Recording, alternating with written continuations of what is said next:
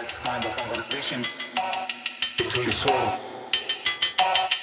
That's conversation between the soul and the mind.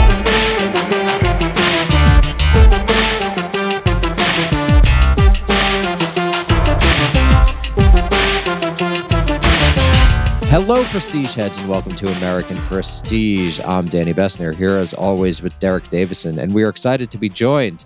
I think for the first time, technically, though, Aaron, you were on our feed before when I was on Aaron's awesome podcast, and that is, of course, we're excited to be joined by Aaron Good, host of the American Exception podcast and author of the new book, American Exception Empire and the Deep State. Go out and buy it yesterday. Aaron, thanks for joining us, man. Hey, it's great to be here, and I do think that I was here for a couple of episodes debating JFK and foreign Uh, Oh, policy. yeah, yeah, you you were here to for recall JFK. that as Jesus well. I don't know what I you're guess it was about, it was man. more memorable for me, maybe, but uh, I just want to put that. we've I done just like I four that- remembered, Aaron. I just want to be God, clear about it's this. I humiliating. remembered that you were on the Jake, show leave it in. Leave it in. Um, well, Aaron, thank you for joining us for I think third time now. So so he's a regular. He's he's gotten the what do they give on SNL like the, the stupid jacket. You you've got the stupid American prestige jacket. Don't worry, it's worth nothing. But uh, why don't we just start at the beginning and and and why did you feel that you needed to write this book? What did you think was lacking in American discussions of foreign policy? in the literature, et cetera. And in answering that question, maybe you could tell us a little bit about your background, where you came from, uh, and how you went from doing, you know, a, a PhD in political science to writing this book. Well, yeah, it's it's funny because I don't always think that uh, a, a story behind uh, a, a book or a, a decision to go into grad school is that important. But in this case, because I did something so much against the prevailing, uh, you know, zeitgeist of the discipline, that it might be worth looking at maybe for social psychological reasons or something. So. Uh, basically, I grew up as a in a Democratic household uh, with a mom who worked for a Democratic congressman, and I majored in political science at Indiana University.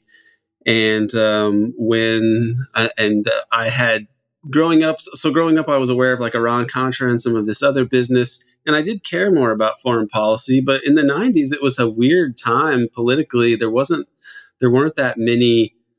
Um, there, there, it wasn't like uh, there wasn't much of an anti-imperialist kind of perspective that was very common that you would encounter and i really didn't learn that much about foreign policy or the reality of it in grad school despite getting a, a political science degree and i went on and did the, i went to taiwan for a year and i did other uh, jobs while my uh, girlfriend at the time who's now my wife was finishing graduate school in uh, Bloomington, and uh, you know I lived in Taiwan for a year, so I saw the U.S. from a different perspective, and also met a lot of people. And the younger people who live overseas, especially the people in Taiwan, were all pretty much on the more radical left, and I was probably a little detached from politics, even though I had a political science degree, but was vaguely radical, but also sort of more or less like you know rooting for the Democrats and stuff like that. But eventually, I went on to work for Democratic campaigns in 2004 and 2008. 2008, I worked for Obama and uh, went to the, you know, was on his campaign staff, lived in Missouri for a few months, and uh, worked really, really hard for very low pay there. And after Obama was elected, I went to the inauguration and the inaugural ball and all that stuff. And I was trying for a while to get a, a job somehow with the administration. Um, because that's something that you could that a lot of people do after being on the campaign staff and uh, but then the decisions or the policies of obama were not what I had expected them to be. They were more like the third and fourth terms of George W. Bush, or they were the whatever term of Ronald Reagan. And more, the more that I looked at things, the more it seemed like everything was Ronald Reagan. And why was this the case? That was all we got was Reagan, Reagan after Reagan, and uh, especially the coup in Honduras under under Obama, I thought was egregious, and the fact that people like Negroponte were involved there, like old Iran Contra hands and other people, uh, it just was. I just was clear very early that like this, the change was not something that we should have believed in, if I can paraphrase his campaign slogan. And uh, Libya, especially, was just so ghastly and so. Uh, it wasn't that it was nakedly imperialist because they put a fig leaf but the fig leaf was so of, of, humanitarianism but it was so clearly manufactured that it was really worse than being naked imperialism in a way because you can see that they actually figured in that well, this is naked imperialism, so we're going to need, you know, we're going to need some better excuses for this. Aaron, so do you think like because I would say people in the administration did believe that there was some humanitarian catastrophe. I'm not saying that's the major reason the United States intervened, but I was just curious because I think this, like right there, that brings us to a major point: is is to what degree do policymakers effectively believe their own bullshit, and does does that matter? I, I don't know, D- Derek. Maybe you have something to. add. Maybe I'm wrong. I, well, I, I I just want to say for the record, we are the official foreign policy podcast of Third Way. Uh, Yeah, I so hope that's not a you know, I won't have any. Uh, we used to work with the Democratic Leadership Council, but I, you know, I, I don't want to disparage any of the fine folks in the in the Democratic Party here. So, no, go ahead, Aaron. It's I think it's a it's a good question. I mean, uh, Danny's written on this, and and it is something to consider. Like how how how far does the belief go? Like how far is it genuinely? Because I don't know, do think people genuinely think they're doing good versus the sort of cynical? right. They're not all uh, super you know, cynical. I just don't right. think having having read and studied these people, and, and does the cynicism is does that matter, or does the lack of cynicism matter? Right. Well, I think that if you were going to get into like what Obama and what Hillary actually thought and believed at the time, it might be hard to really discern that from any available sources or why they believed what they believed. Um, I have come to think that the presidency is somewhat managed at this stage because whatever happened with Honduras likely began planning for it because of the timing of it. Likely began under Bush and was probably something that was carried on. I'll get to I'm going to get to Libya in, in a second, but it was Uh, because I of the don't- Obama I- thing. Joe Biden is not being managed. Okay, can we just be be very clear about that? He Joe sees Biden. all. He's on it, man. So with but so what i what i think has happened is in the system that we have now if you are a, an, a, a system person like obama and you have risen you've only risen because you have been sensitive to the cues of the establishment the higher ups and you respond to them and they favor you and so on. And if you didn't think that way and if you didn't act that way then you wouldn't be able to advance. And so Obama steps in, and he's already got this team of people who are like neocons on foreign policy, or or crypto neocons like some Sam Power. I mean, Sam Power is always is the like the uh, champion of humanitarian intervention, but then you look at like all the countries where that needs to happen, and it just happens to match exactly with like the people that the neocons want to get as well. And so, really, let's not try to split too many hairs over the differences between Sam Power and uh, Victoria Nuland, for example. So when Obama is when Libya goes down, I mean, we know that the neocons, the Project for New American Century people, they had Ni- Libya in their sights for a long time.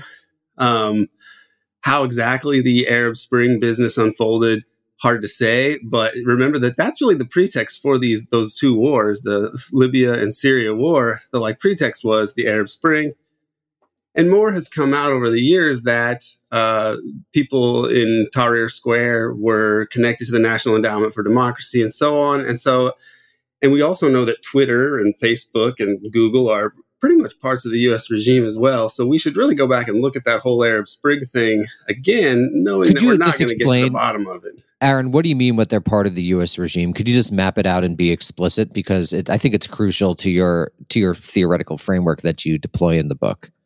Sure. I mean, the, the tech monopolies, which I don't spend an undue amount of time on, but we're seeing now that they just censor people. I mean, they're now Twitter and or Facebook is hiring um, ex-CI, ex in quotation marks CIA people to handle like content moderation. But really, the political stuff on Facebook goes back further than that. I've noticed that more radical people on Facebook all sort of share the same sense of like, I don't really want to even mess with Facebook because like I'm so throttled by the algorithm and so on.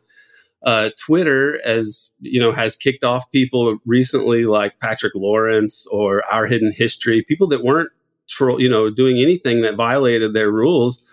I mean, Patrick Lawrence, his last book, which was called Time No Longer, was published by Yale University Press, and he just writes anti-imperialist foreign policy essays, and he was just kicked off Twitter with no explanation recently. Um, so we see more clearly now how um, how these entities function as you know more or less arms of the of our system of governance. Uh, but but it wasn't as obvious back when the Arab Spring happened. But I was personally very suspicious of this at the time when all those new Libyan Twitter accounts suddenly pop up, and now you know it's uh, we know that they have uh, you know hired all sorts of people like signature reduction force and so on to like m- manipulate social media and so on. But what does that mean for the president and the decisions that he makes? Well, I would guess that uh, these things get presented to the president in a particular way, and people ad- argue for them uh, with other agendas, and that they sort of control the people who are briefing the president a lot of the time. Obama did go on to say that Libya was like the worst mistake of his uh, administration and so on. But you know, when, when you look at Libya in the long run or in the in the bigger picture, you see why why Libya. Well, what does Libya? What did Libya do that other countries run in trouble, get in trouble for doing? They nationalize their resource wealth and they use it to develop the population. Libya was the most prosperous country in Africa in ter- in measure in any measurable sense in terms of like life expectancy, literacy, housing, and so on. Uh, and uh, the, the now it's a basket case, and it doesn't really re- it represents more or less what the U.S. would, would have preferred. The U.S. would prefer basket case chaos in uh, you know countries rather than countries where the national resource wealth is nationalized to further the human development of the population. So it, uh, uh, Libya is not an aberration; it's a continuation, and so it has to be looked at in that light. And so any you know assertions of it being about saving the people should be looked at with great skepticism when it more or less fits the longer pattern anyway. What Obama believed, I would guess that it was presented to him by by people and powerful people endorsed what the action that he eventually took and so that was the path that he took the path of kind of least resistance even hillary who was supposed to be behind the uh, the whole thing more than obama in terms of like pushing it forward she was there's e- the emails from wikileaks show that sidney blumenthal strangely max blumenthal's dad was advising her at the time about libya and he was explaining to her about why the French were really on board with the invasion, and he mentioned uh, like the gold dinar that that lot that uh, Gaddafi was proposing to sort of get Africa out of the uh, fr- out of French domination and European domination. You know, a currency for the African Union, and these other issues. But the fact that he was even sending all of this to Hillary is very strange because she's already pushing for the war, and it's like she's not really even necessarily if she's asking for this kind of material and he's sending it to her then it, it almost seems like she's trying to figure out herself what the angles are, even though she's already advocating for. So I, I don't. I think the people at the top at this point, the main thing that characterizes them above all is co-optability and credulousness, and not pursuing uh, an, an independent foreign policy. Basically, going with the people that are already there and accepting their overall cosmology. You know, it's not like um, Oliver Stone is going to walk into or I'm sorry, Oliver Stone. It's not like uh, Barack Obama would have walked into a cabinet meeting and say, "I just read this from, you know, Counterpunch, and you know, this is our motives in this country are not pure, and we need to somehow help the people or whatever." Like these guys accept the worldview of the establishment, and so I think that they're surrounded by people that further that, and that's just that. That I think that's probably how you explain it. It's not that Obama's a terrible guy; it's just the system creates uh, all of this um, you know inertia one way and they go you go with it or you get uh, you know you get pushed aside. Obama was asked by progressive activists who donated to his campaign and some of them had money. They bought a table at one of these events and they got to speak to him this is from ray mcgovern uh, some, someone close to ray mcgovern told him this and so they asked obama why haven't you done more progressive things and obama said that you, that you promised and obama said uh, well i don't want to end up like martin luther king so that may be part of the whole thing. But the thing is, so do you, Nice. do you want to, let's say you're not, let's say it's not as clear cut as like assassination. Do you want to butt heads with the establishment and run into all kind of political problems? Or do you want to end up like Obama with basically, uh, you know, all the money that you'd ever want and your kids set for generations and so on? Like it's a very easy choice for most people to make. So I have a couple of uh, follow ups here on, on things that you've you've said. I, I the first one is I, I think probably easier to answer for somebody like Hillary Clinton, who has you know achieved a status of party bigwig. She gets named Secretary of State without, I would say, any necessary background in diplomat, like in diplomacy or anything that would lend you lend oneself. She gets it as sort of a, uh, you know, a consolation prize, I think, from Obama um, after the primary. Do you do you think for somebody like that, it's a question? You know, when you're looking at an issue like Libya, it's a question of like Muammar Gaddafi has been labeled a bad guy. He's been a bad guy for you know 30 years at that point or whatever. Uh, and she just sort of like in a you know sort of brainstem way, like reflexively says Gaddafi, yeah, bad guy, we got to get rid of him. And then it's, you know, up to the people like Sid Blumenthal and these other kind of hangers on to fill in the details and, and try to, you know, and, and kind of backstop what she sort of just knows on a, on a superficial level. Right. Yeah. I mean, I, I would, you would have to get Hillary on the stand under oath. And even then, I don't know that she would ever really tell the whole truth about who it was that gave. We should be able to get her on the that, show. Uh, yeah, right, right. So these are these are kind of uh, what you know what Bruce Cumings and I think Dean Acheson originally said this. They're, they're imponderables. Of course, Dean Acheson says that it's kind of a different takes on a different meaning. That it would be more in relation to like the people underneath him and the things that they need to know. But I think that these are questions that you're not going to really get the answer to in terms of like who who or what group of people really were the ones who who decided that this was something that needed to happen and could prevail on people to let them know? And how did they prevail on these people to let them know that, that something is is going to happen?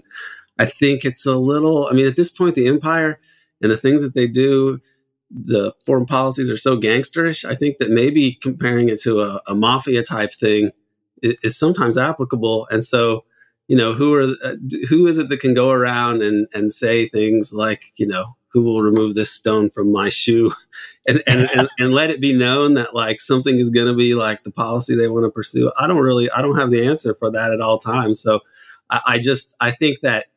I don't think that she looks at everything as generically as these are the, the good guys who do good things and these are the bad guys who do bad things. And Gaddafi is in the latter category. I have to guess that pe- that she understood that this was a person who pursued policies that the U.S. opposed and was a problem for the U.S. for a number of decades, even, and that uh, this was a chance for her to please the establishment.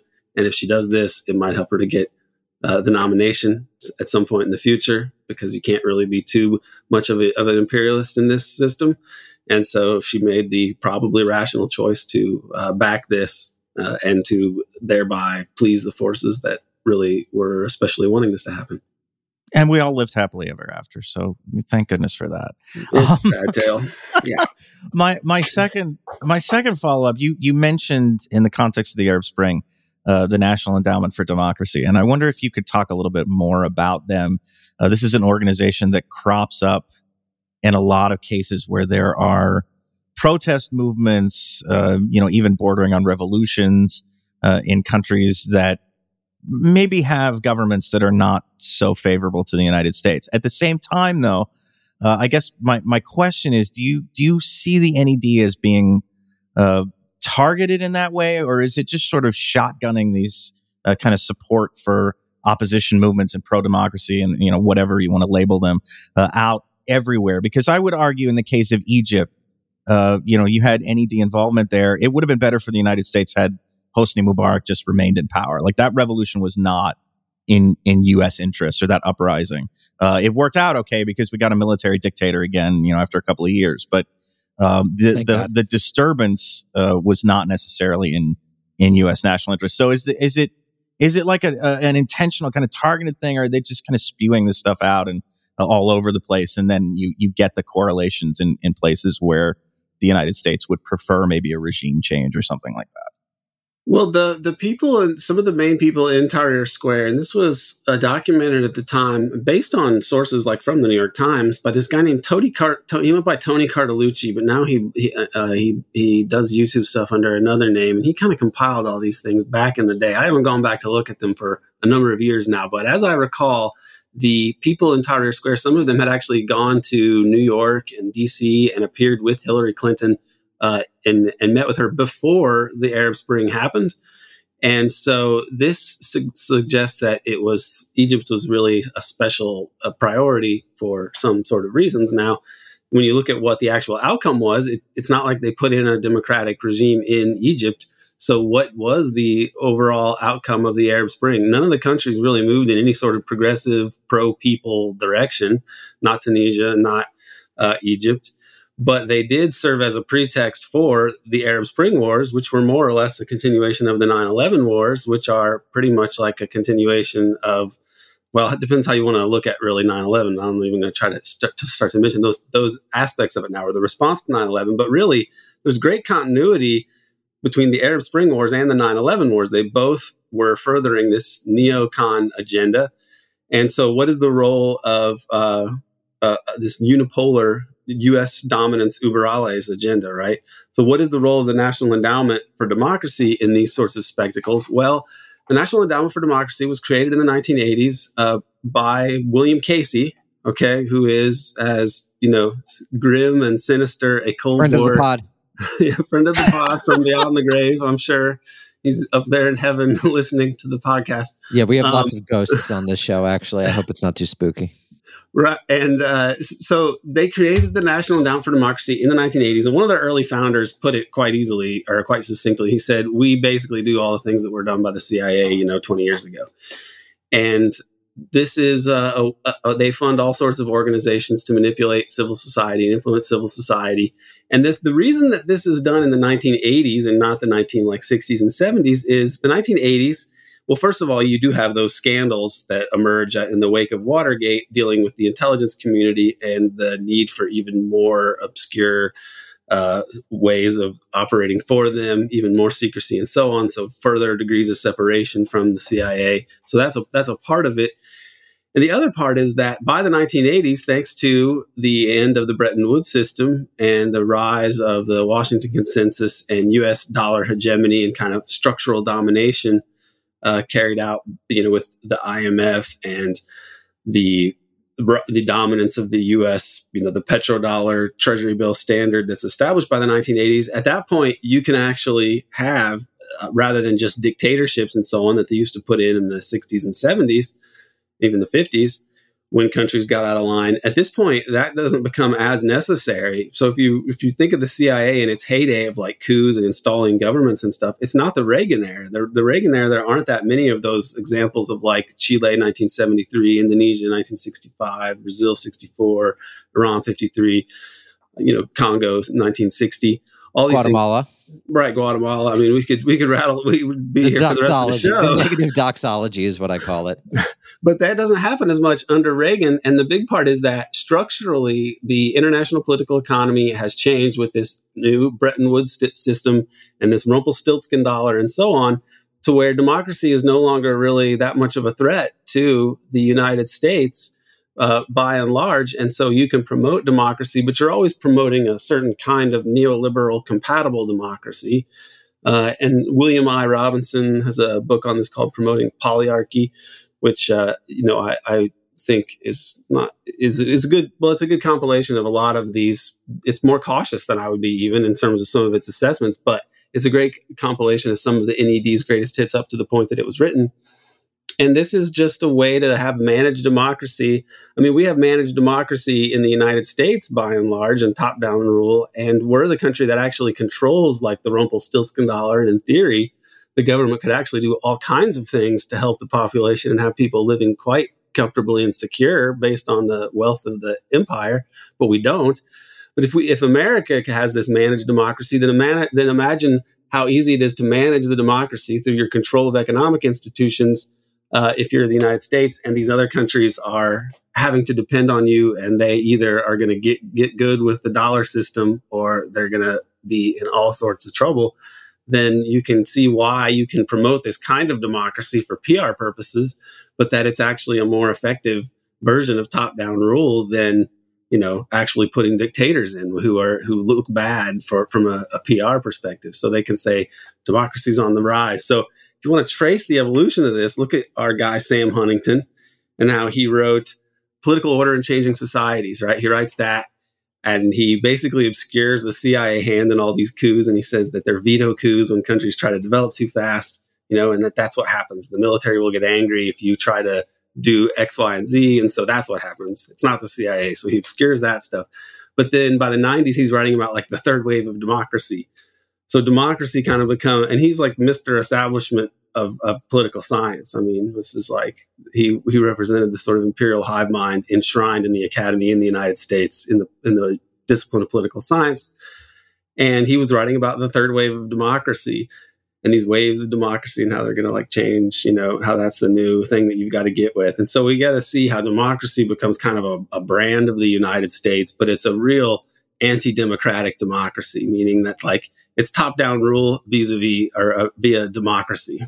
And that this is how we got to think of the NED. And I, I, I mean, I would say I would add to that that you know, in in the cases where uh, the voters don't comply, let's say, with the this uh, neoliberal friendly brand of democracy. And to take it back to the Arab Spring, uh, you could sort of view the project as, you know, Mubarak and is a, is a pawn. He gets sacrificed to allow this movement to spread to Syria and to Libya and to, you know, in places where the United States really wants regime change. Uh, you know, Ali Abdullah Saleh in, in Yemen also, uh, was, you know, overthrown in that period. You let these guys go with the understanding that, I mean, in the case of Yemen, it was, you know, right back to a, a U.S. friendly kind of dictator. Uh, in Egypt, there was this experiment with democracy, but the voters didn't go along with the plan. They elected a Muslim Brotherhood government, and lo and behold, that government is out two years later, and you have a another friendly dictator in place, basically. Yeah, that's how it ends up ends up happening, and they're all scripted according to certain things. There's like the, the there was like the Rose Revolution. I mean, they really got this down to like the colors, right? There's like the, the beige revolution. They've got it down to a real science with the narratives and how they're they're going to go down. Um, Aaron, I got a question. It's just, wild. Kind of just emerges directly from from Derek's and your conversation, which is to what degree do you think there's intention here? And to what degree do you think it's the system working things out? Because i think there's a tension in how we talk about it. You know at one point we identify nefarious actors whether the cia or the ned but on the other hand as you know basically marxist inspired thinkers we we understand that structure is ultimately the determining factor even though you do need agents to enact things.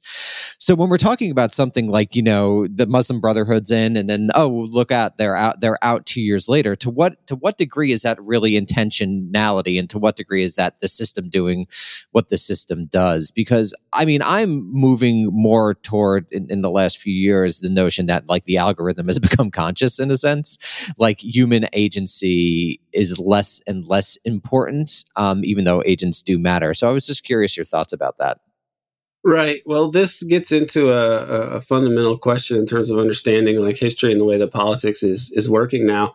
I think that what when you're saying that it's the algorithm is conscious conscious or it's the system doing these things, I think that it's because the actual decision makers are obscured and the decision making process is so obscured. It's kind of understandable that people would fall into that you know uh, mode of thinking about things but ultimately there have to be people who decide which regimes are to be targeted and why and they have to have a criteria for it i don't think that they in their own mind necessarily frame it in marxist terms but if you are a marxist and you're looking at the and you're looking at us hegemony and trying to guess of what, what kind of countries the us should go after you know, I mean, I, I think that at some point you do have to have some kind of sinister people, especially since the Cold War is over and it, it can't be all attributed to like the Cold War mentality. Then you've got to have people who are looking at it and actually thinking of in terms of, you know, how can we extend control over it? What countries are standing in the way of us having basically total control of the world? And what sort of policies do we want to pursue? Do we want to actually have stable control over certain regions or do we want to destabilize certain regions in order to advance other goals there have to be people thinking in these terms it can't just be that the system is is is, is itself conscious because that makes and i you know that makes no sense and so there there are people but i think that they are so obscured from us and their motives they're wise enough to understand that their actual aims and methods are would not be accepted by people, and so they are hidden uh, from public view. The, the, the formulations, these debates about. So that's what I want to so, ask. Pause. Yeah. I think everyone knows that there's a good chance JFK was assassinated by nefarious forces. I think everyone knows that the U.S. has acted really brutally abroad. Why do you think exposure matters? Because I would say things have been exposed and no one cares. Well, but they, but I would say this: if for no other reason, we can surmise that it's important because they surmise that it's important. They censor things on the internet, and they are looking to uh, bury people PR wise. I mean, Oliver Stone, for example, put out this very well done, damning documentary on the JFK assassination that really confirms a lot of the things that he was, you But know, that could just be intra- for. you know, that could just be intra elite stuff. You know, Well, when we're it- talking about massive political change. I mean, it- tell me if I'm wrong, but don't the majority of Americans think JFK was assassinated not by just Lee Harvey Oswald? Right. Yeah, it was Right, eight. Per, it was down to eight percent in the 1970s after they Right, showed the right. Zapruder film. Right. So, like my so it's interesting. I just want to pose the question because you're right. I totally agree. This is not a democratic country, particularly when it comes to foreign policy and macroeconomic policy. So there's a there's a tension I see between exposure as a radical act and the fact that this isn't a democratic country and everyone and, and their mother and father could believe that X or Y nefarious action was undertaken by the United States and nothing will change. And I think we're actually we're seeing that. I, I guess is to put a fine point on it. Right. I, I think that in terms of what is the value of talking about the dark side of U.S. foreign policy and the imperial. I think there regime, is value. I just want to say there is value just in like a sort of esoteric philosophical like knowledge is, is useful. I'm talking about political change. right? It doesn't seem to me like it's a key to political change, I guess. Sorry to interrupt and I'll, now I'll stop. Now, I, I don't think that any clever argument or persuasive argument that somebody is going to make about the Kennedy assassination by itself will lead to a disclosure of the Kennedy assassination and what actually happened, and thereby bring about political change. Because people have been making this case for a long time, and they have made it very well. And if you follow the literature very well, if you've read a number of books on it, it isn't a, a case where it's like, oh my gosh, you know, it, it really it does seem like it's possible. It's the, the, my assessment is that the more you look at it, it's a preponderance of evidence, and it's actually kind of a false mystery, like Vincent Salandria used to say, and that it's uh, pretty clear that he was removed by the pinnacle of power in the in the United States, and that they've covered it up ever since. And that's really the only way to explain this. So you can make that argument very well, and people have made it, and yet it doesn't seem to matter because power doesn't have to answer. But I, what I would the, what I would say is the value of it potentially is that as this empire is unraveling, which we're seeing now, it's going to make more people question the things that they have been told because the lies are more exposed now than than ever. I mean, this is why you're seeing a move to like they wanted to appoint under a democratic administration they wanted to appoint a, a minister of information more or less like that that one uh, strange woman that they had on there for a while But and that lasted for dropped. two weeks. So I guess why Right, do you but think it's, the it's empire is indicative coming of something apart? bigger though Why, why do you think the empire is coming apart? Because I, I think here, let me pose my theory is that we're living at a, a unique moment because given technological advances, given the ending of the draft, given the particular placement of the US empire around the globe, you don't actually need very many people to manage it. So we could have almost total dislocation at home and still have the empire. It's not Rome, it's not Britain, where you need, or the Ottoman Empire, or many, many Austria, Hungary, whatever uh, where you needed literal people to do things. You needed literal people to go places and do things. We don't live in that world anymore. So I think we could have a situation where there's total domestic dislocation and chaos and still have the empire. Um, so I actually am I'm, I'm bullish on American empire. I think it's going to be here for a long time for precisely the reasons I just uh, laid out. Curious what you thought about that. I can't predict the future, and it did look it, it looked bad for some observers back in the around the time of Vietnam, and the U.S. was able to parlay that chaos into uh, being more dominant than ever. But I think that that was a actually catastrophic success, and that that made, uh, it made the U.S. have basically the unlimited money and power relative to every country in the world, and made it the most powerful empire in human history. But as is the case with other empires, this leads to hubris, and um, they went for unipolarity forever. At the with the fall of the Soviet Union, they could have gone in a different way. Uh, they, Gorbachev actually wanted something quite different. He wanted social democracy and uh, a, a, massive writing off of debts for the third world and aid to the third world uh, to help these countries. The U.S. did not go that route. Instead, they turned Russia into a third world country privatizing its resources and putting in an oligarchy. I mean, it's really quite something to hear how John McCain used to say that this, the Russia was a gas station with nukes. But the U.S., with shock therapy and everything else, intentionally wanted to make Russia essentially forever a hewer of wood and drawer of water with a corrupt oligarchy that's subservient to Western high finance. So this is quite something when he says that oh Russia's a gas station with nukes because that was actually the plan uh, for people after the fact. So with the but the U.S. went for all of these wars in the Middle East to try to control the energy heartlands in perpetuity. I mean, they more or less write this in the Project for a New American Century Manifesto. But then again, this was but their then plan. just to add a quick failed. wrinkle. The, the the U.S. doesn't rely on Middle Eastern energy anymore, right? So it's it, that's just an interesting wrinkle, right? It's mostly U.S. allies. I'm right there, right, Derek? Correct me if I'm wrong, but uh, Um, the U.S. doesn't import very much oil from the Middle East, but I I mean, it all goes into like global line, stability. yeah. It's and, and oil prices, kind of international oil prices, and the energy market. denominated Um, in but no. dollars. Uh, yeah, exactly. Yeah, totally. So, uh, so Totally, no, I yeah. mean, there's no, there's not a, a, the same direct like 1970s embargo type of, right. But there's a global dependency, but- capitalism structure, but which it's is what still Aaron's to getting keep at. things yeah. going. Yeah, Yeah, You- yeah, you yeah. It's it's the- important for the that. Yeah. stability. I just want people to know that because most people don't know that. Yeah, it's not that they're they're like thinking we're going to get in there and we're going to get all, get all that oil, and there's going to be so much oil and gas for the United States that we're going to go back to like having 1956 Buicks that weigh four tons and everybody's driving around. It's going to be awesome. It's that they wanted the Middle East because you control Middle Eastern oil, and they had designs for Iran too. That was this the thing. Like, yeah, anybody can go to Baghdad. Real men want to go to Tehran. that's right. Right? Yeah, that's right. So the, they Uh, wanted control. It's actually our podcast slogan. very good, very good. I, I think, I mean, to add to this, like, like for people like Donald Trump, uh, you know, mi- who talks about, you know, going and getting the oil, we should have gotten the oil, like taking Iraq's oil, and we're going to go into Syria and get the oil. Like, that's because his brain died in the 1970s. I mean, that's he hasn't had a thought since then. How dare you, Derek? Uh, so it, it's not the way it's not the way things work now.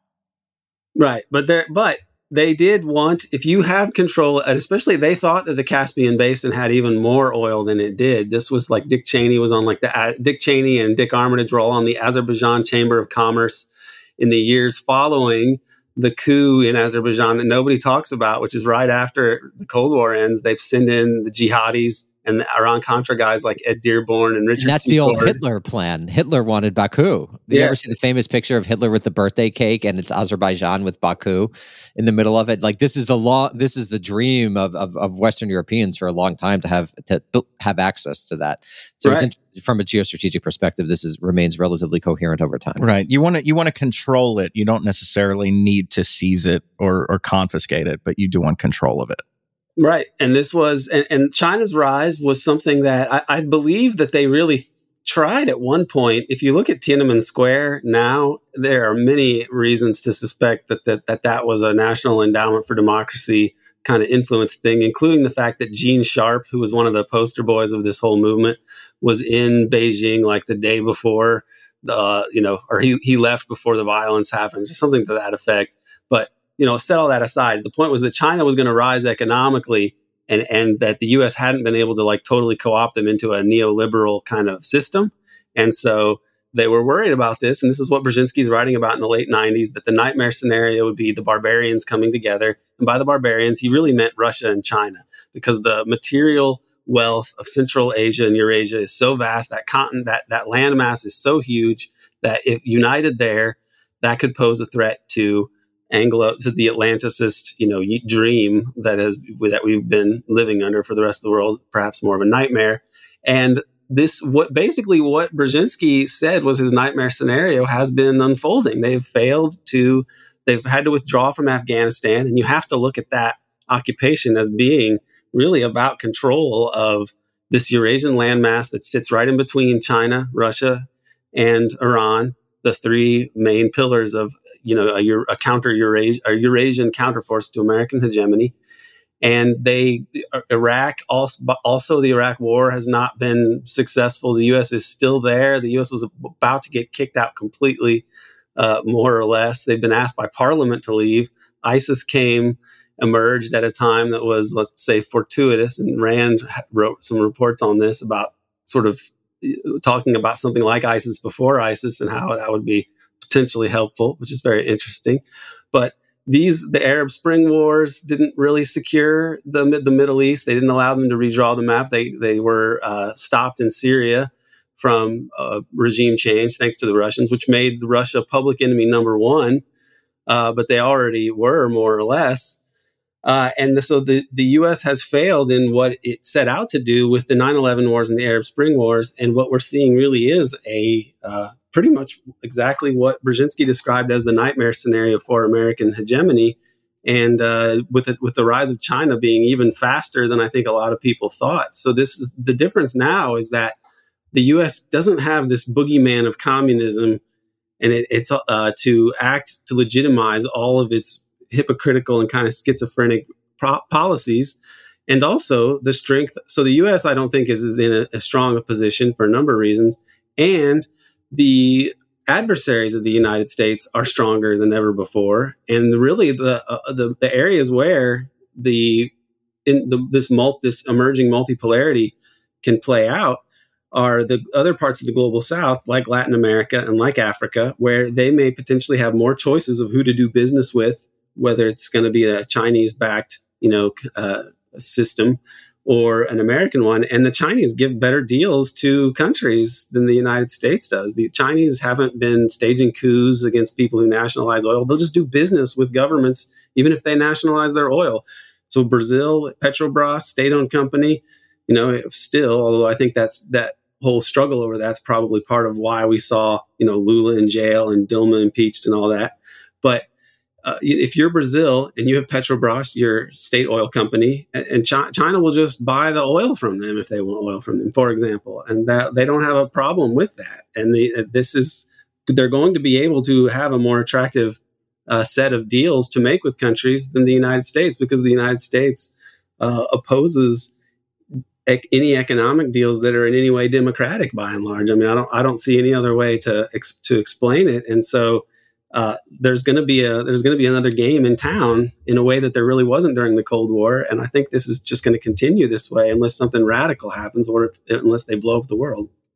That's interesting that you bring that up. I mean, there was uh, I think uh, Debt Justice just put out a, a, report or a statement. They reviewed World Bank data, and I mean, you get all this rhetoric from the U.S. about how China's driving debt crises across the developing world and all these bad Chinese loans, and they're like uh, manipulating. You know, they're they're they're uh, using these things for nefarious ends. It turns out, I mean, the debt crisis is driven far more by Western private lenders who charge higher interest rates, uh, who don't participate in debt forgiveness or, or restructuring the way the China the Chinese government does. Um, it's it's sort of you know uh, 180 degrees different, basically, from the uh, the story that you get out of Washington on on this in particular. Um, and I wonder, you know, in in the context of of that, which which gets into uh, the whole contest for Africa now, which I think is becoming, you know, a bigger deal in terms of superpower interaction. Do you think that the Middle East is going to get a break here as we move from competition over fossil fuels to competition over rare earths?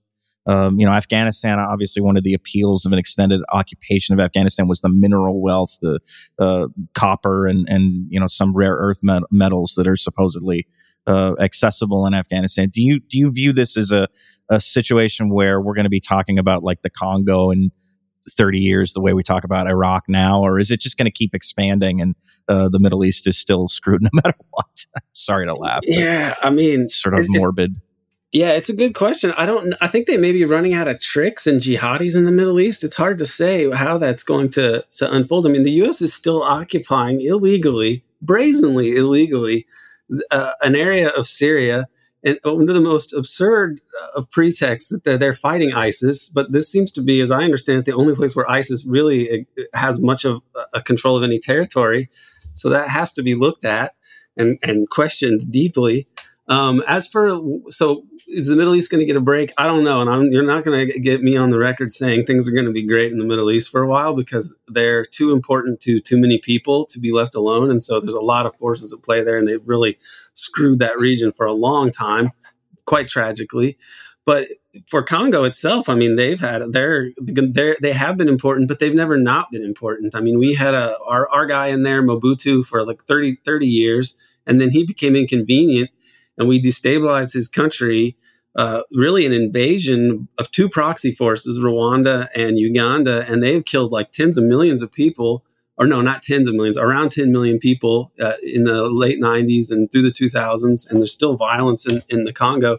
So they, it's perpetually kept that country as a basket case with no functioning state and a, a, a place where Glencore and other massive multinationals can do a lot of looting uh, and essentially steal all the cobalt and coltan that goes into our smartphones and everything else. And people you know these same people who are, would be like tweeting on their phones about th- this or that woke cause or whatever like they don't have a, a, mumbling word to say about the child slaves in congo who are you know providing the materials for their phones that's kind of the american way uh, so these there is going to be more of a of a struggle over these uh, kinds of elements and uh, sorry resource resources whatever you want to call them in the world that are very uh, important for the digital age and is this going to be is the trade around these materials going to be organized in a reasonably equitable way that allows these countries to develop their own infrastructure and so on? I mean, with China, if they do deals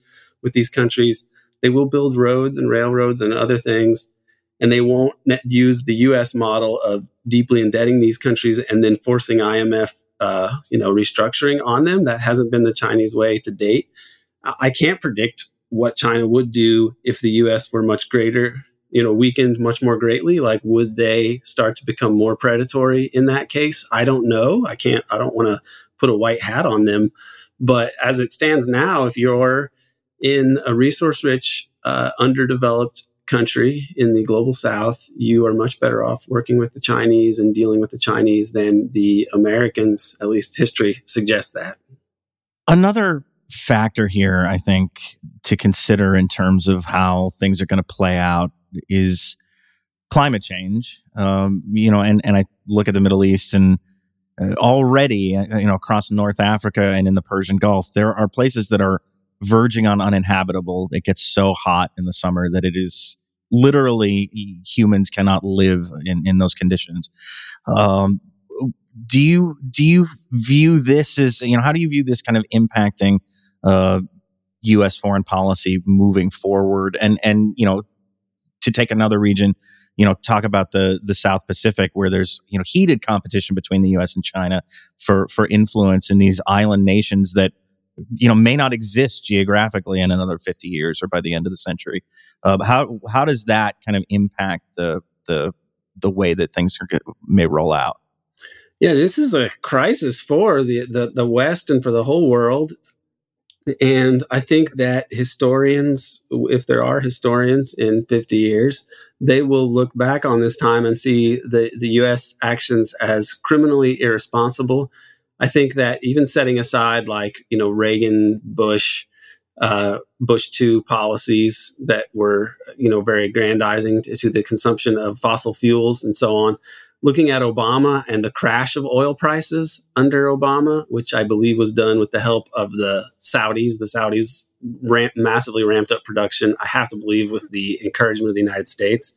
And also the way that QE was played out, I put that in the book that that was partly used or it affected a boom in fracking in the US that made no economic sense because the uh, the cost of extracting this stuff was more than the actual cost especially or the value of the fuel extracted especially once the price collapsed, which happened in part because they got all this fracked, you know, natural fracked fossil fuels in the U.S. The U.S. became Obama brags about making the U.S. a big uh, oil producer, for example.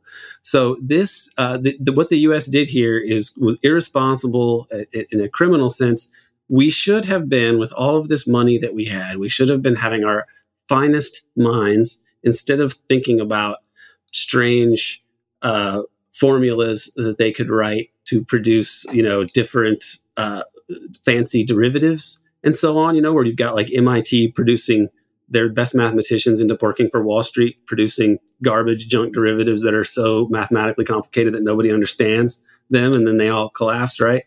Like, why did the U.S. not mobilize and the rest of the West uh, its economic resources into why didn't they put that into coming up with better ways of uh, you know setting up energy infrastructure and reducing the use of raw materials and oil consumption and so on why haven't we put all this energy into constructing a, society, a civilization that can actually be sustainable and work and I think it's because all of these things touch on sacred cows for the military industrial complex in the United States. And, and so they it's a, it's unthinkable to really damage that. They would rather have this unstable, crazy world where the military is going to matter because it's the world has gone to shit, rather than have uh, prosperity and stability. And so this is this I think will help to make sense of the senselessness of U.S. foreign policy because there actually is a logic to what they're doing. It's just that they they don't mind really damaging the future or risking the future of humanity uh, because the prime directive of the of the the people with power in the United States is imperial hegemony in perpetuity.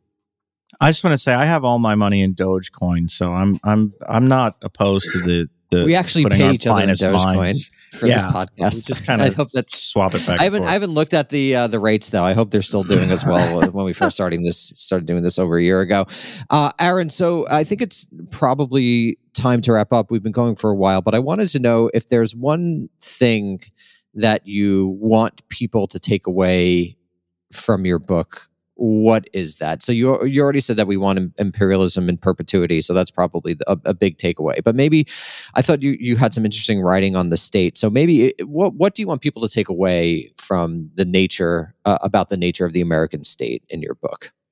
Well, I think that America posits that it's a bastion of democracy and so on. And I, I've become more radical in my thinking about the way that the country actually functions. But um, in some sense, I am hopeful in a democratic sense. Otherwise, I wouldn't even take the time to try to spell these things out. So, it, it, people that read this and think, what are the general things looking forward that we should advocate for, especially when there is a moment of flux and crisis, which is probably coming? I think that like adhering to actual democracy and the principle of one person, one vote is a good starting point. And also recognizing that state secrecy and criminality and imperialism have really warped democratic life and basically destroyed democracy and allowed for a kind of top down rule and a massive concentration of wealth at the top. And that's totally uh, anti democratic. And that we have to recognize these, these issues as being central to any resolution that we're going to have to move society in a positive direction. We cannot allow top down rule and control of information and so on uh, forever because that's brought us to this point. And we should also try having a state that acts in a lawful way uh, by and large. And this would also be beneficial. Well, that's as good a note to end on as any. Aaron Good, co host, not co host, only host of American Exception Podcast, author of American Exception.